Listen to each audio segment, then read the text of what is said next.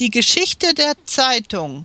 Viele von uns lesen jeden Tag die Zeitungen und wissen nicht, dass vor 600 Jahren noch keine Zeitungen existierten.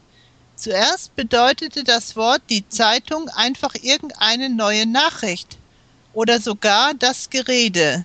Das deutsche Wort ist auch mit der Zeit verbunden. So etwas von dieser Zeit, etwas Interessantes von heutzutage. Erste Zeitungen waren die Dorftrommler und die Ausrufer bei den alten Römern. Sie berichteten die wichtigen Nachrichten mündlich. Die erste uns bekannte Druckschrift, die Neuigkeiten mitteilte, hieß Newe Zeitung. Sie ist in äh, 1502 in Straßburg erschienen.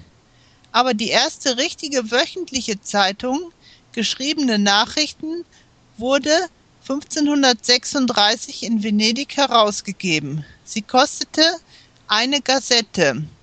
Mit der Zeit begann man mit diesem Wort die Zeitungen selbst in verschiedenen Ländern zu bezeichnen.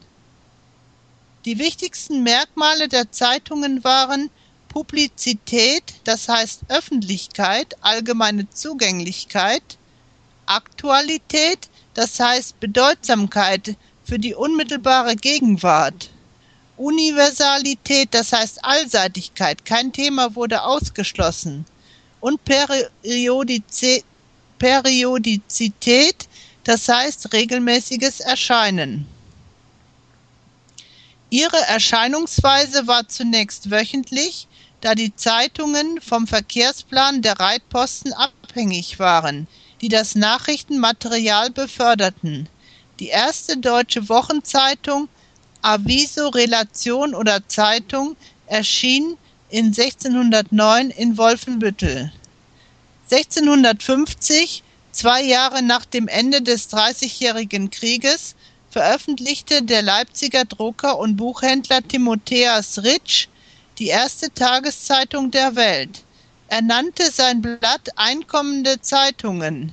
Jede Ausgabe hatte vier Seiten im Format von circa 13,5 mal 17 Zentimeter.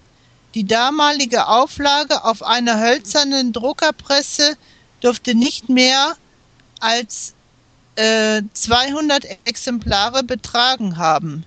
Manche modernen Zeitungen haben eine Auflage von einigen Millionen Exemplaren, obwohl sie heutzutage allmählich den Wettbewerb mit dem Internet verlieren.